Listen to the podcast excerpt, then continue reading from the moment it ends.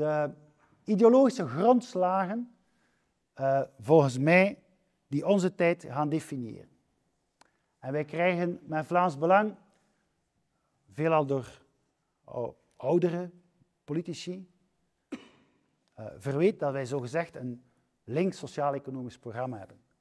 Dat is zeer eigenaardig, want als we op, klassieke breuklijnen dat toch proberen te begrijpen hoe dat onze positionering in elkaar zit, dan zouden we zeggen, ja, links, dat staat voor meer overheidsinterventie, en rechts, dat staat voor meer privaat bezit bijvoorbeeld. Dus minder belasting, meer belasting, minder ambtenaren, meer ambtenaren, meer regelgeving, minder regelgeving. Zo zou je het op klassieke breuklijnen kunnen stellen. Vlaams Blank pleit daar heel duidelijk voor minder belastingen en prioritair op arbeid. Dat is wel de eerste keer in mijn leven dat ik gehoord heb dat de minder belastingen een linkse sociale economische profilering zou zijn.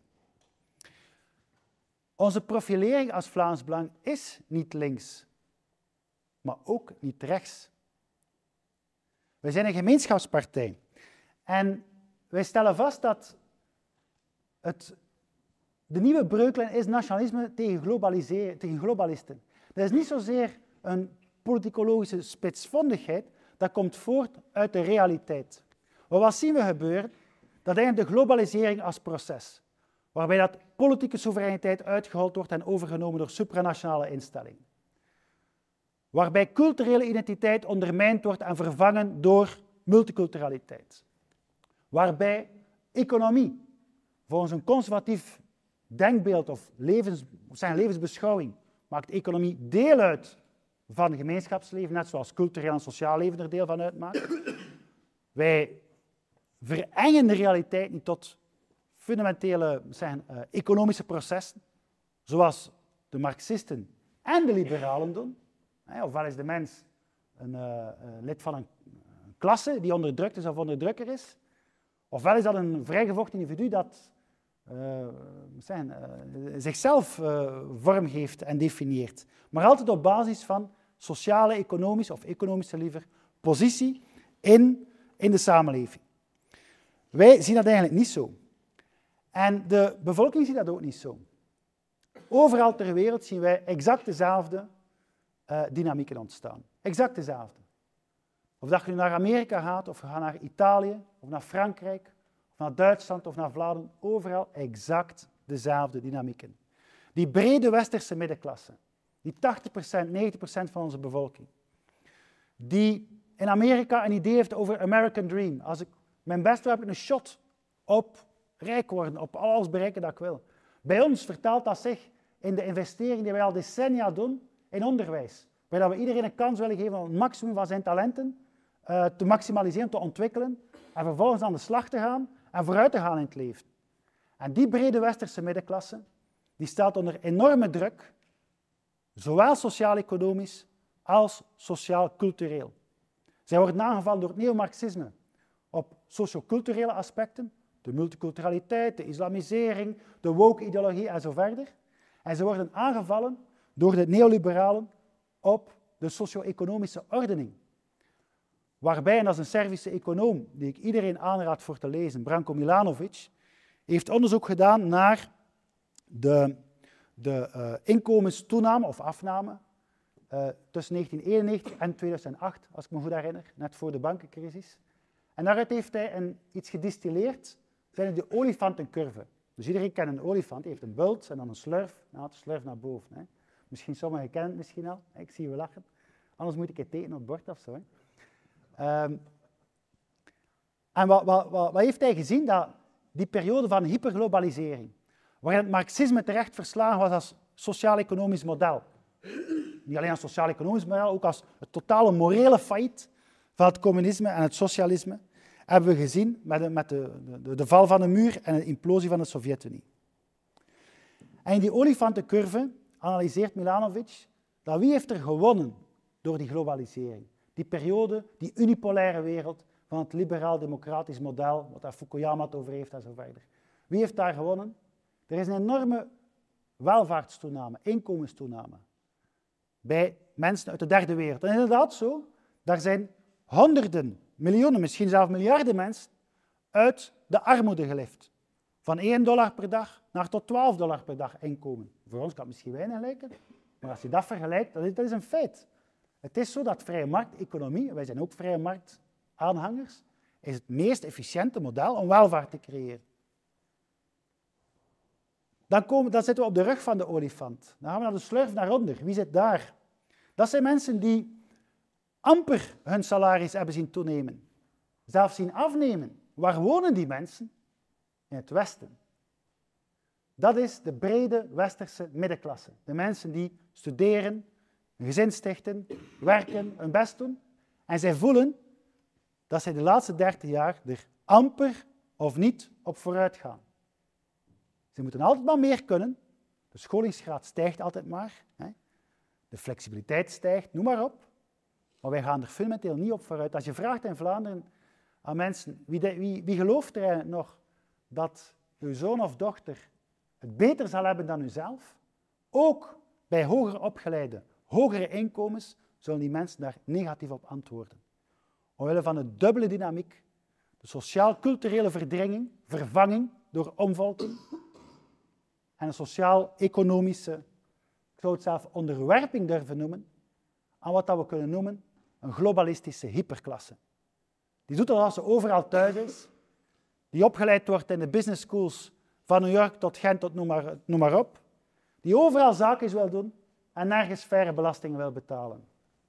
Dit is de globalistische hyperklasse, die een parasitair model geïntroduceerd heeft en daar ook de machtsmiddelen voor heeft. Want zij zijn dominant in de culturele, economische en politieke elites aanwezig. Het gaat dus helemaal niet volgens mij over de deplorables, zoals eh, Clinton zei, die revolteren tegen het, het, het, systeem dat bedacht is door die elites en die manifest slecht is voor die brede westerse middenklasse. Het gaat eigenlijk over mensen die niet de verliezers zijn van de globalisering, maar die iets te verliezen hebben bij die hyperglobalisering. David Goodhart noemt dat de anywheres versus de somewheres. Dus die spreekt over de, de New Divide. Uh, ook een interessant boek trouwens, kan ik iedereen aan, aanraden. Hij ziet daarin een breuklijn tussen mensen die, of Christophe Guy, een andere auteur, uh, over um, mensen die eerder in suburbia in het platteland wonen, versus mensen die in steden wonen. Mensen die in steden wonen, die globalistische hyperklasse, die wonen in La 16 om maar een voorbeeld te geven, is heel multicultureel, heel open, heel tolerant, maar is vooral ook heel goed in het outsourcen van gezinstaken naar veelal mensen van allochtone origine om te komen kuisen of voor hun kinderen te zorgen of chauffeur te spelen, die ook daar niet moeten wonen in een buurt, want ze kunnen het er ook niet betalen. Dat zijn de opene werelden waar het 15.000 euro per vierkante meter is om een appartement te kopen. Dit zijn met andere woorden geen open werelden. Hè. Um, en ik denk, we zien, ik zeg, we zien dezelfde dynamiek in alle landen, in al die westerse landen, precies vanuit die socioculturele en economische uh, uh, motoren die daarachter zitten. En dat is de reden waarom dat uh, in Amerika Trump heel die Republikeinse partij overop heeft kunnen halen. Trump is niet de reden waarom dat mensen anders gaan stemmen. Trump is een exponent van sociologische, geografische en politieke dynamieken in de samenleving. Waarbij de mensen, de forgotten people waarover hij spreekt, over mensen die in de steek gelaten zijn, voor wie dat de American Dream niet meer een waarheid is, exact dezelfde dynamieken zien we bij ons. Als we gaan naar Kaprijken bijvoorbeeld, alleen de schaal is anders. Als we gaan naar Kaprijken of, of noorden van Limburg, wat zien we in kleinere, kleinere gemeenten, kleinere um, steden, zien we studenten wegtrekken, een concentratie van talent en energie en vitaliteit in een aantal centrumsteden, in Gent, Leuven en zo verder. Uh, mensen die meer terugkeren, een natuurlijke rol niet meer opleven in een, in een lokale gemeenschap, om ergens um, leiding te geven, het, de republiek, de bonum commune te dienen. Um, en dat zijn brede groepen die één, majoritair zijn, dus we zijn in een meerderheid in de samenleving, en vandaar manifesteert zich dat ook electoraal en politiek.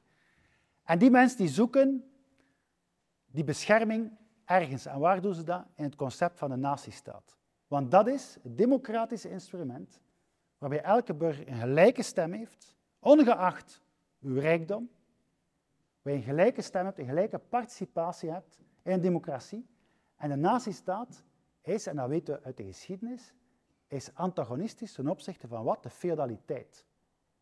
En misschien zijn wij wel een soort van nieuwe feudaliteit aan het creëren, waarbij die globalistische hyperklasse eigenlijk die soevereiniteit, die zelfbeschikking, afneemt van nationale democratieën en burgers letterlijk onderwerpt.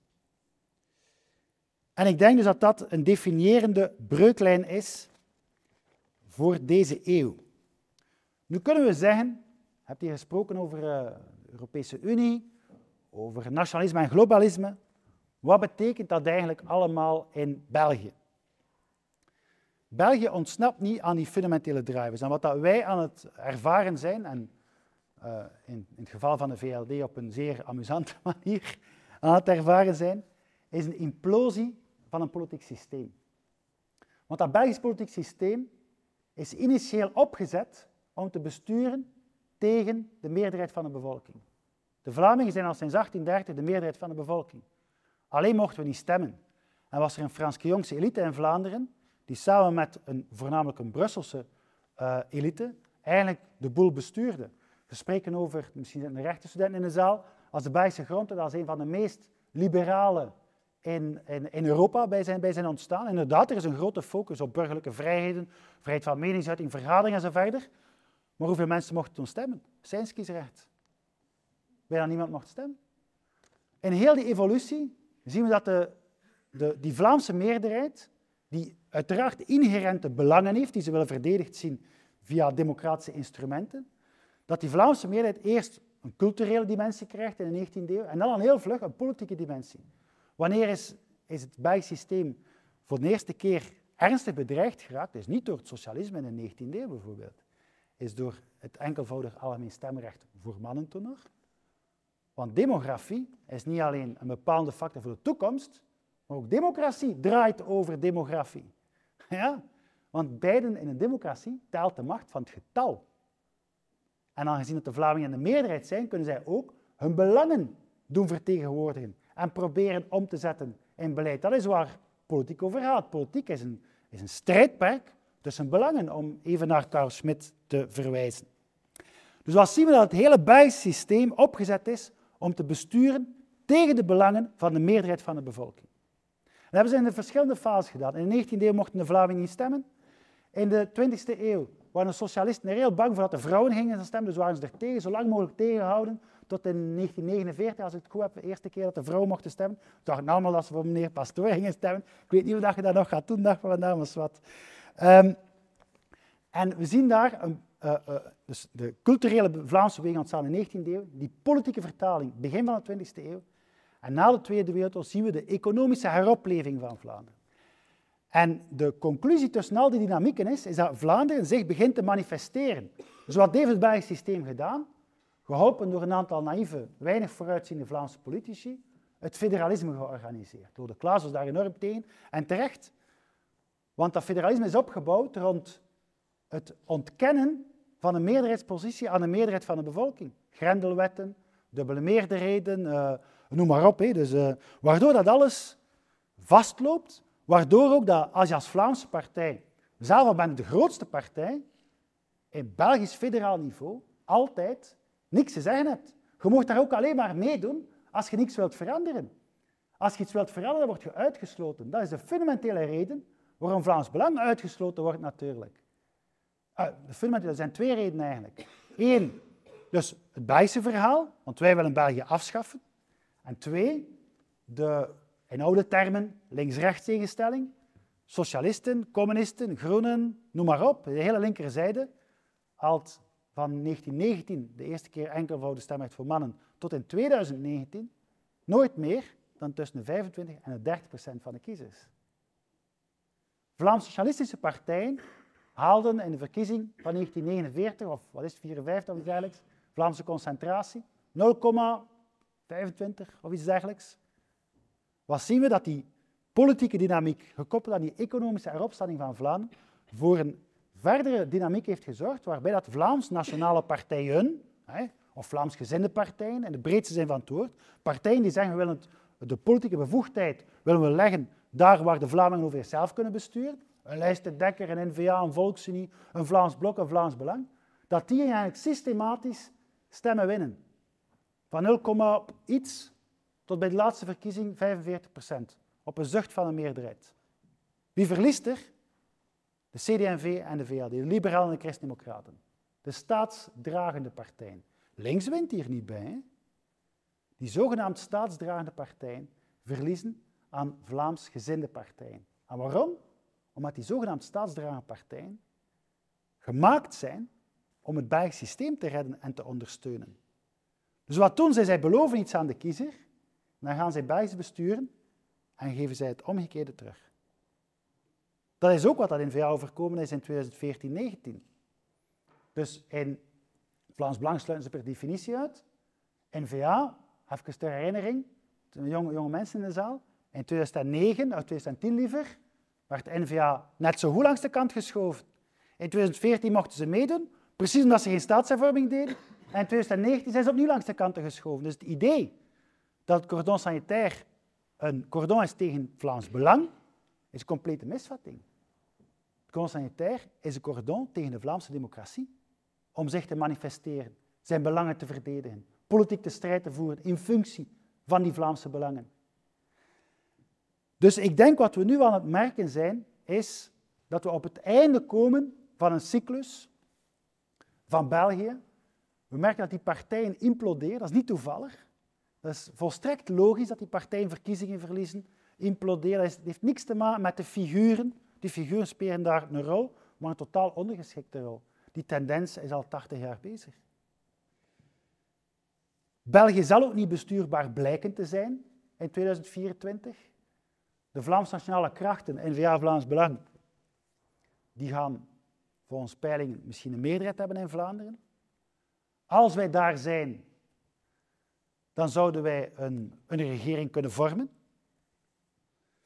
Maar dat zal alleen gebeuren als dat gebeurt onder leiding van Vlaams Belang. niet omdat, omdat ik nu voor Vlaams Belang in het Europees Parlement zit. Maar we merken gewoon, we hebben dat al een keer geprobeerd met NVA, 33 procent, communautaire diepvries. De NVA kreeg de veiligheidsdepartementen, binnenlandse zaken en defensie in handen. Dan moet het toch zeer gerust zijn aan het Belgisch systeem dat er geen gevaar van uitgaat. De atoma-schriftjes van Jan Bon, zo gezegd, nergens te bespeuren. De geplande staatshervorming tegen 2019, dat ze beloofden in 2014. Nergens geen spoor van. Zelfs de grondwet werd niet voor herziening verklaard. Waarom zouden wij in godsnaam, met gelijk welke Vlaamse formatie, in België nog willen besturen? Ik zeg het omgekeerde. Laat ons maar teruggaan naar die 541 dagen. De Vlaming heeft een, wat we misschien een Germaanse praktische geest kunnen noemen. Die ziet een probleem en die wil dat oplossen. Als we, als we mensen over politiek bevragen, dan zeggen ze, oh, is een probleem en die, politici die lossen dat precies niet op. Terwijl het zo evident is dat er moet gebeuren. Terwijl dat een Latijnse manier om aan politiek te doen, is er is een probleem en we gaan het probleem gebruiken en onze belangen daarin integreren. De bedoeling is niet om dat probleem op te lossen, we gaan het instrumentaliseren om onze belangen te dienen. En die twee culturen botsen in België.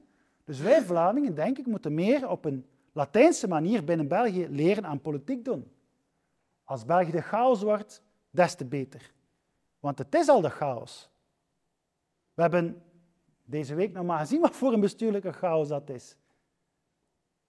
Terroristen worden zelf niet uitgewezen als het land van herkomst erom vraagt. Hoe verder kunnen bij de delegitimering van een staat komen?